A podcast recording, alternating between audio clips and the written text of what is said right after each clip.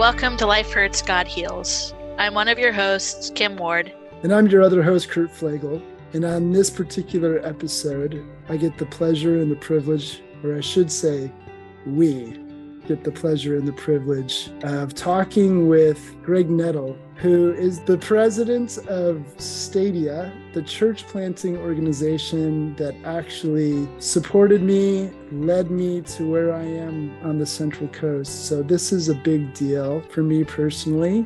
And this is powerful because Greg is going to tell his story of how God has moved him into an area where he never probably thought he would go for the reason and the purpose of racial reconciliation and healing which I don't know if there's a greater topic to be discussing in this season of the world and especially the United States where we find ourselves in. So, Greg, thank you for being willing to come on and, and chat with Kim and I. Yeah, so Kurt and Kim, it's just such an honor to be on on the podcast and Kurt, I know that that Stadia was able to serve you, but really the privilege was ours. You're one of my favorite people, and I, I just love you every time I'm with you.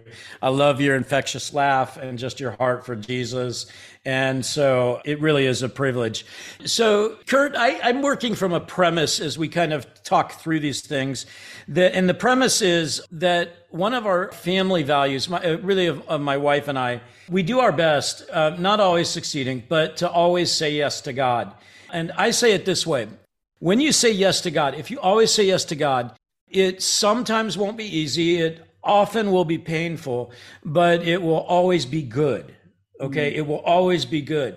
And so when I'm talking about always saying yes to God and we talk about all this stuff, you know, I, have been in, in ministry church planting and church leadership and just life, marriage and parenthood for a lot of years now. And when we say yes to God, it will send us down these paths that are filled with adventure and brokenness and healing as God sanctifies us, right? As He calls us to be more like Jesus. And so the always say yes to God for, for Julie and I, it's certainly if He's moving us somewhere or if he's calling us to something new. But it's also when we've got sin in our lives and we need to confess that sin or get healing from that or get healing in our marriage.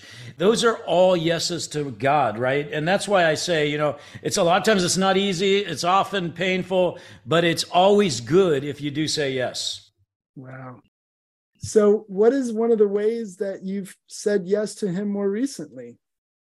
God started, um, I think he's had our family on a journey for years, but I think the ask of God or the direction of God has come way more recently, just at, as just a few months ago. But the way it started was about three years ago.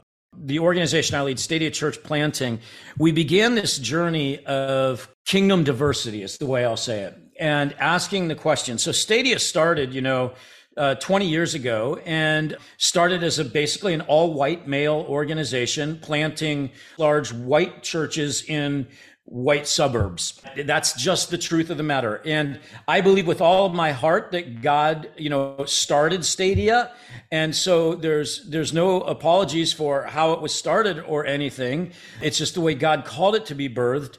But along the way as Stadia has grown, you know, 2 years ago I know the stat was Stadia helped start 456 new churches and 40% of those were with plant church planters of color okay non-white and men and women. Okay. So a big shift from where we started. What we didn't realize was that many of our systems and processes were actually putting up barriers and doing damage even to planters of color that were coming through our systems and processes. And so we began a really hard self inventory and self searching of ourselves as an organization which then, of course, you can't do that without that really hard look at yourself and us as a family and all of our staff asking the same questions. And then coming to a point of saying, wow, God, we need to repent and drive a stake in the ground because your picture in Revelation 7 9 is every tribe and tongue and race and nation worshiping you and so we did that. We actually made a public statement of repentance and, you know, asked forgiveness for anyone that, that we'd hurt or inadvertently put barriers in front of. And it was a painful time, you know, just to be real candid with you. And the response from the people of color community was overwhelmingly positive. But we took some, and I personally took some pretty big hits from my brothers and sisters, you know, in our white world. And this is the first time I've talked about this publicly, so it's a, it's still a little bit raw and a little bit painful. But the Stadia story is, I, I just love it, right? Because all of our systems and processes have been overhauled and, and our team is diversifying and our advisory team is fully diverse and our board is fully diverse now.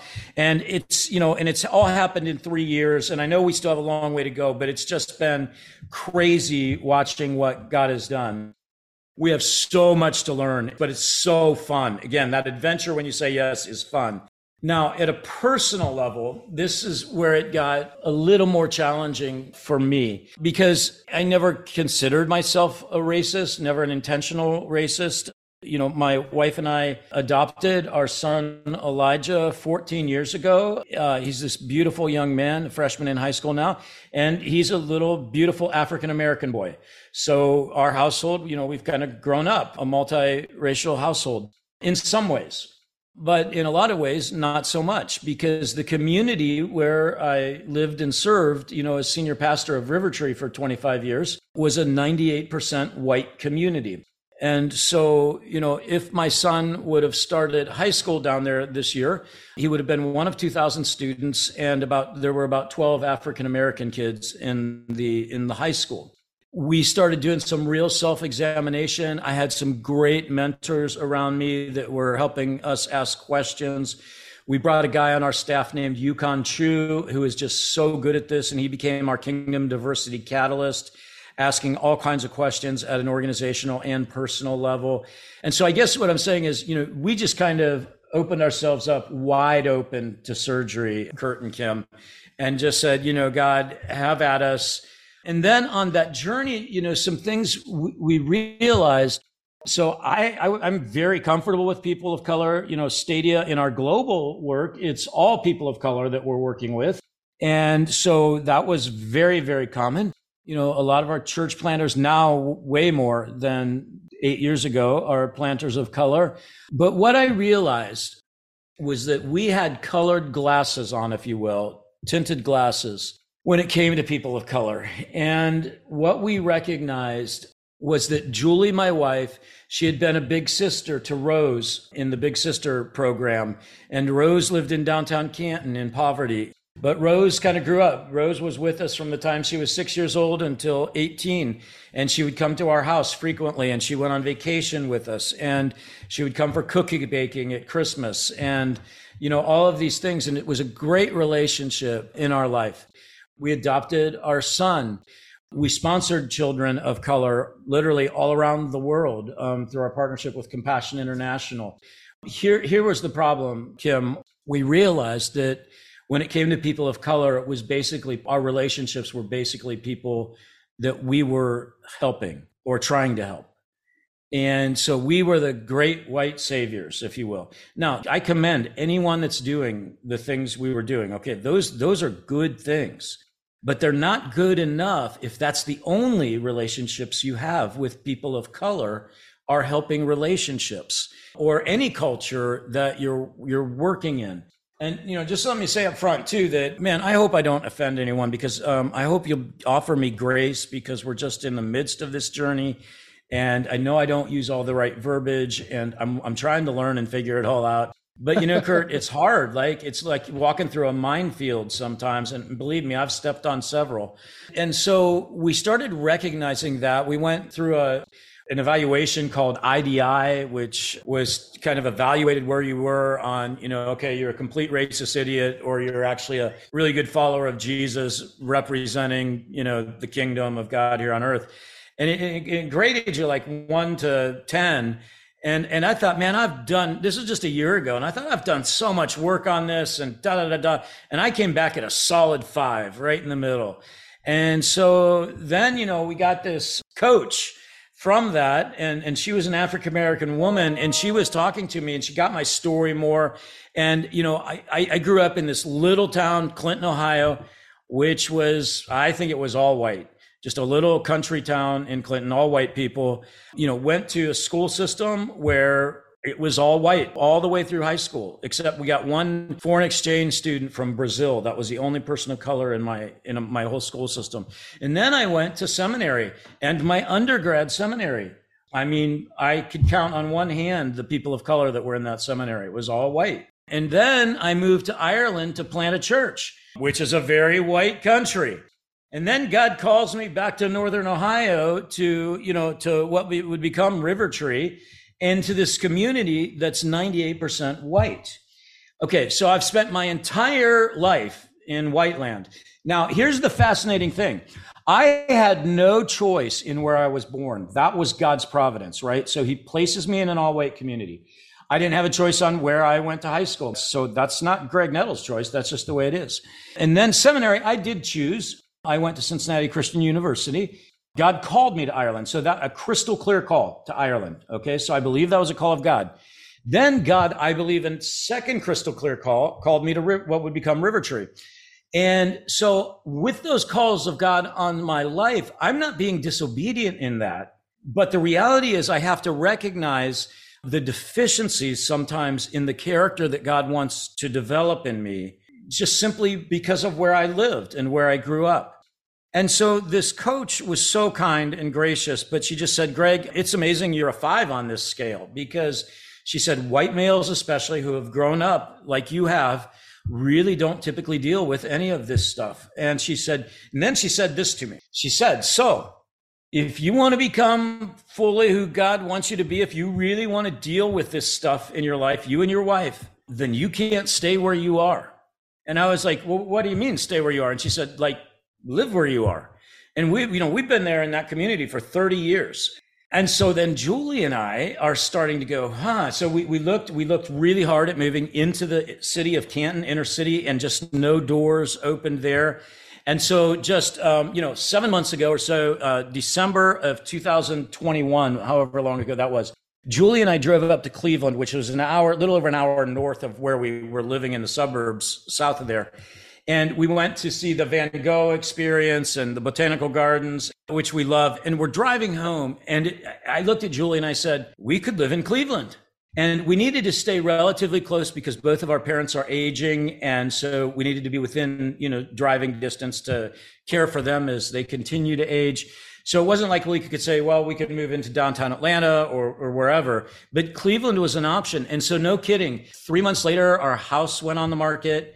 And four months later, we had bought a condominium in the city of Cleveland. So we went the, from this big house on three wooded acres in the suburbs to this condominium.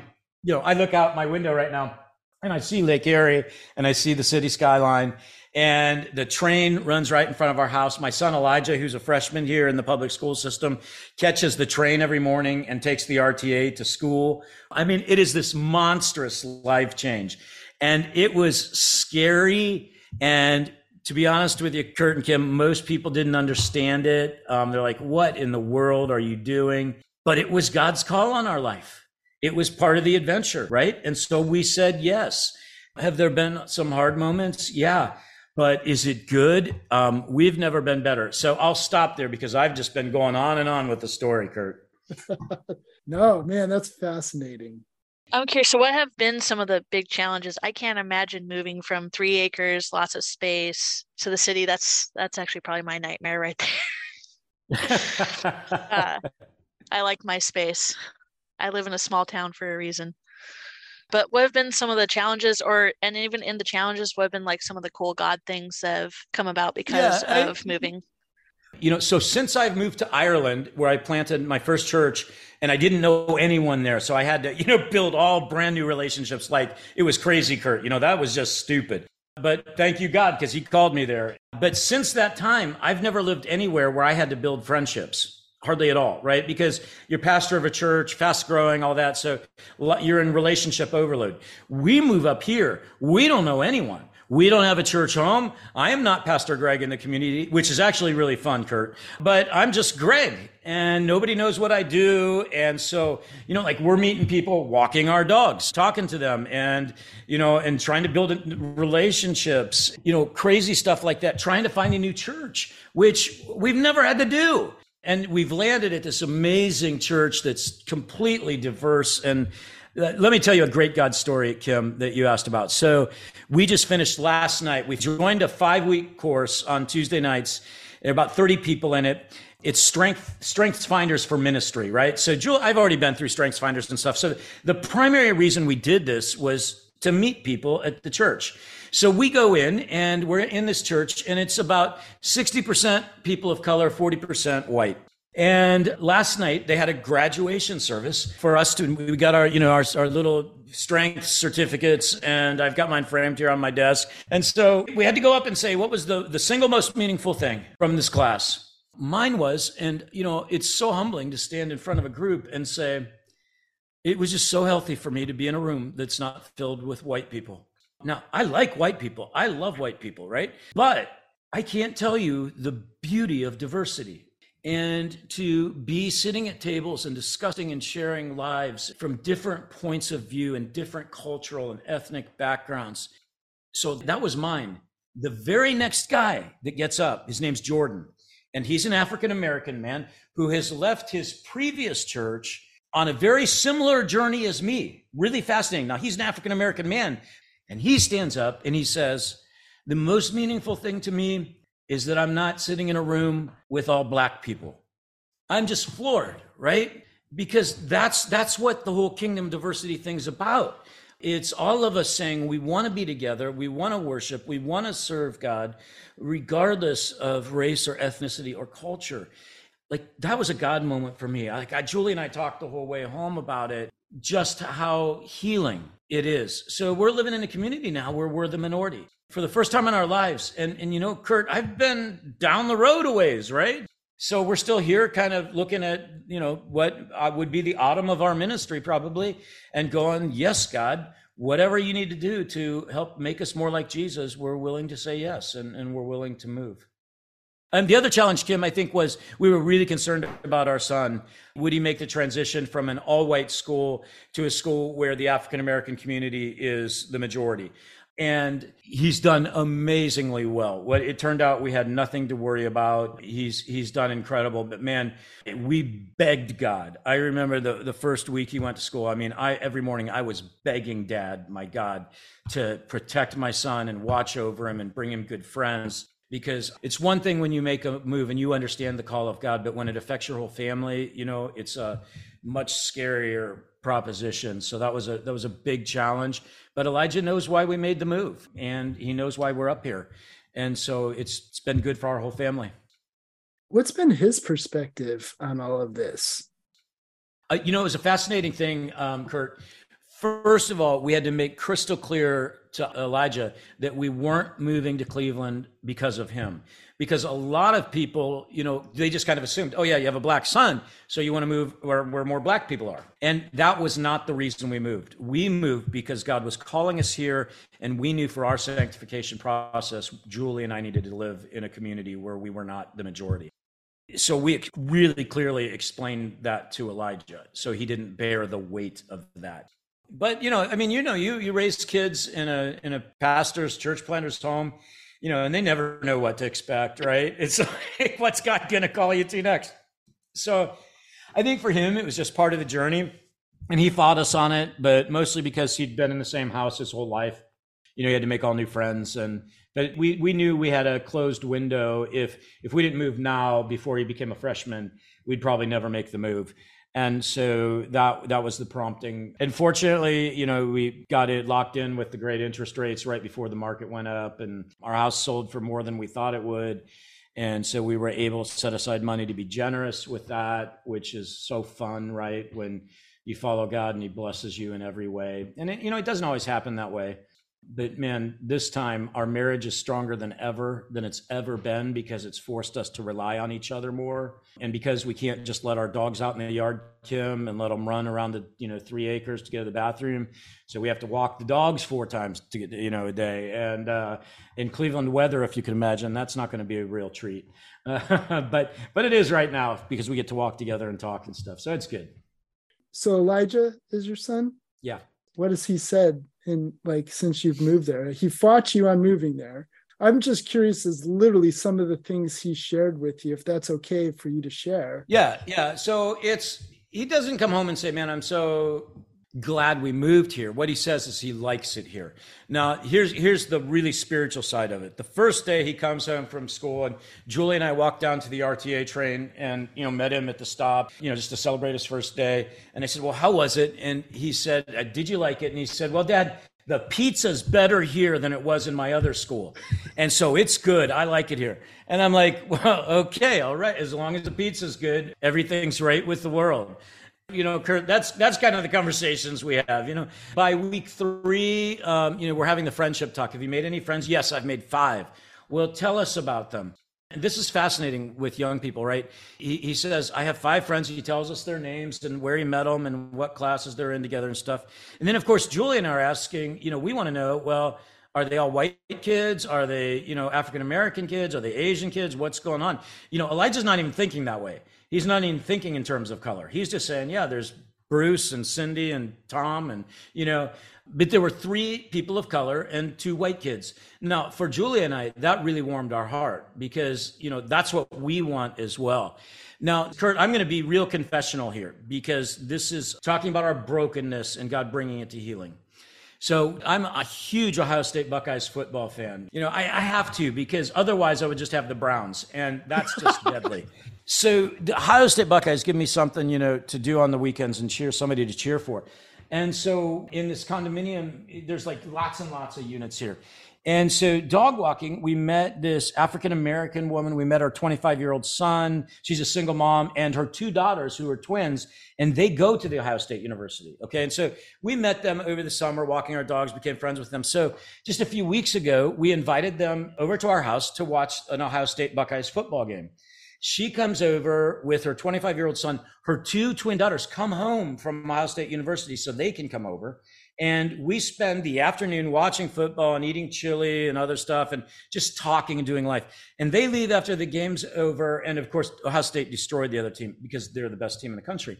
But as they leave, and this is the confession time, I said to Julie, I said, Julie, that's the first time we've had an African American in our family that we're not helping just as a friendship for purely social reasons in our home for like something like that. First time ever, Kurt.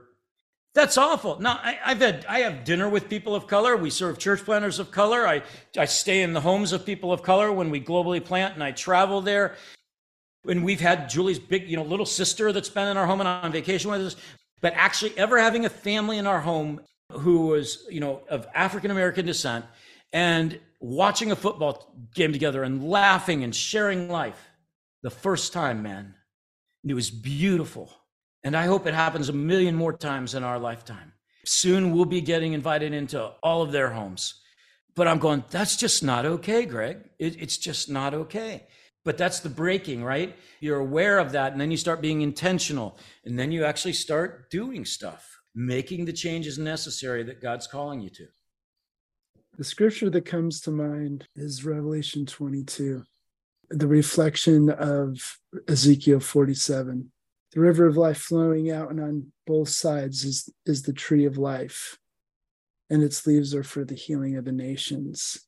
And Jesus says to us, as he's talking to a Samaritan woman who his, his Jewish culture hated, he says to her, If you knew who's talking to you, then you would ask me for a drink and I would give you a living stream that would flow out of you to everyone around you. And so, uh, obviously, for those of us who have been in ministry a while and who follow Jesus a while, we understand that living stream that is for the healing of the nations is the Holy Spirit. And so, my in the time we have left, my curiosity is what spiritual practices have you been doing that have helped you tap into the river of life, the Holy Spirit, yeah. who heals the nations, right? You know, one, Kurt, is a, a moment by moment recognition. This is so fun for me that God called us to Cleveland, where we live now, for our healing being done by people of color to us rather than for us to be here with an attitude of we've come to heal this community. And that's such a shift in worldview where you're submitting yourself to go, we're the ones who are broken. We need you to heal us, help in that process, and offer us grace and teach us. So there's kind of that daily submission in that way. More than ever, I think that my spiritual spiritual coaches, directors, whatever we want to call them, I meet with Mindy Caliguire and Wes Stafford once every quarter. You know, I've been doing that for two years now. And then I have another person I meet with once a month who's a spiritual director. And, you know, they, they've really been working hard on me because it is hard ground to, to till on listening and solitude and silence. I, I just don't do, no surprise there, Kurt. I don't do that well. For me, it, it, there's a lot of time spent now in reflection a lot of time spent in just sitting in silence and letting God's love envelop me and making sure my identity is grounded in Him um, and not in my skin color, um, not in my gifting, not in my position. A lot of times that's just me sitting in a chair meditating on be still and know that I am God, you know, and Greg Nettle's not. And so it's kind of interesting. It's more, it's for me, it's been more quiet disciplines, I guess, which just so you know, Kim, those are way harder for me to practice. Like, I have no problem reading a proverb every day, you know, coinciding with the day of the month. I don't have a problem reading a chapter out of the Gospels every single day. Um, I have my journal here. You know, I've, I've been a journaler for most of my life. I read a lot. If I say I'll pray for you, I pray for you, right? But man, when it comes to just listening and sitting in silence before God and solitude, those are not Greg Nettle. And so that's a whole learning experience for me. But it's been really good because then God begins revealing himself in people and situations and you become more aware of his presence, you know, moment by moment would be my end game goal there. I'm not even nearly there yet, but you know, the moment by moment friendship with God is where I would hope to get. Yeah, I say it this way. I say when you become more attuned to God's movement internally, you become more attuned to his movement externally. That's gold. That's it right there. Yep. So, what is difficult for you in that process? You said that listening and stillness and silence and solitude is difficult. What makes it difficult for you? Because I think that is probably, let's be honest, across the Big C church in the West, that is difficult. And maybe you sharing what makes it difficult and how God is speaking into that will be helpful for other people. Yeah, so I think first of all, Kurt, we do have to own that it's a Western problem primarily. Practices around the world, quietness, stillness, meditation, in a very godly way, are just they're like the top of the line practices. But in the West, we're about performance and doing and bringing ourselves up by our own bootstraps and all that stuff. Oh man, I in class last night, somebody said, you know, we're so proud of bringing ourselves up by our own bootstraps unless you were born into a home where you had no boots. You know, those are the things you listen for and you go, oh man, thank you, God. That's the way we think, though. See, I, I grew up in a community. I lived in a family where I had the privilege of growing up and I had boots. And so by nature, then, my natural spiritual practices are to pull on those bootstraps, to work hard for Jesus and to produce and pray and, you know, do all those things. It's not to be silent. It's not to be still. But if you're in, an, in a community or an environment where you got born into somewhere, there's nothing on your feet. And so you've got to just wait and sit and be still before God to even begin for Him to lift you up, right? And so I think that's a big difference between, you know, our Western culture and the rest of the world.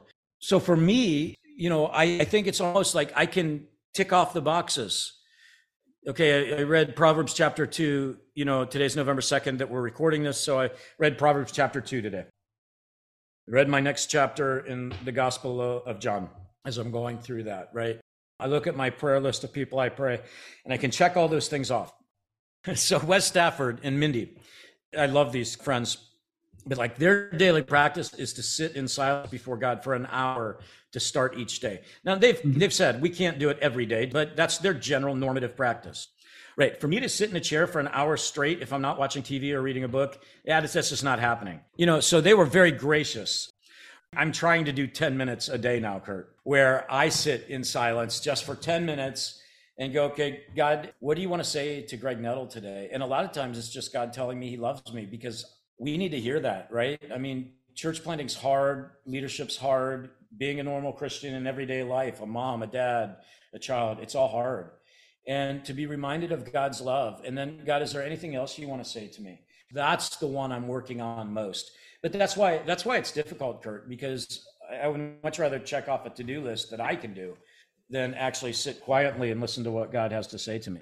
That's really good. Thank you. And on that note, so normally we like to wrap this up. If you're okay with it, Greg, if you could just pray for anyone who's going to be listening, yep. that'd be awesome.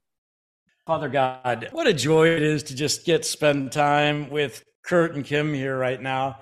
Just such fun to be rooted in your river of life. And God, I pray for any person that's listening right now, Father, that maybe is wrestling with will they say yes to whatever you're calling them to? I pray that they will, that they'll say yes, and that you'll bring people around them that will help them with that yes. That they will receive healing as they say yes, that in that pain, but also then that joy and that laughter and that smile of yours, that they'll experience all of that, God.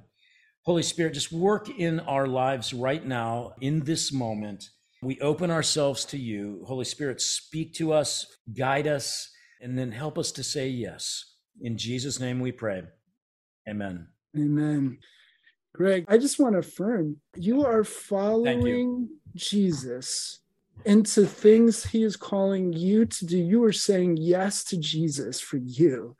And it is blessing us and everyone listening today. Believe me when I tell you this.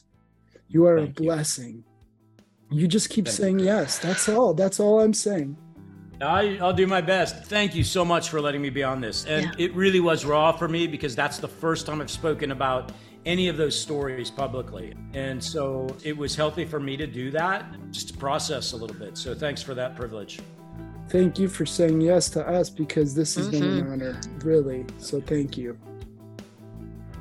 Thanks so much for listening to this episode of Life Hurts, God Heals. And if you're curious to know more about us and what we offer, we are part of a larger organization called Elevate SLO, which is a disciple making movement intent on seeing the good news of who Jesus is and what he's done for us, planted in every culture around the world. If you'd like more information, you can go to our website, elevateslo.com. That's elevateslo.com. And as always, please remember that you are God's beloved, so be loved.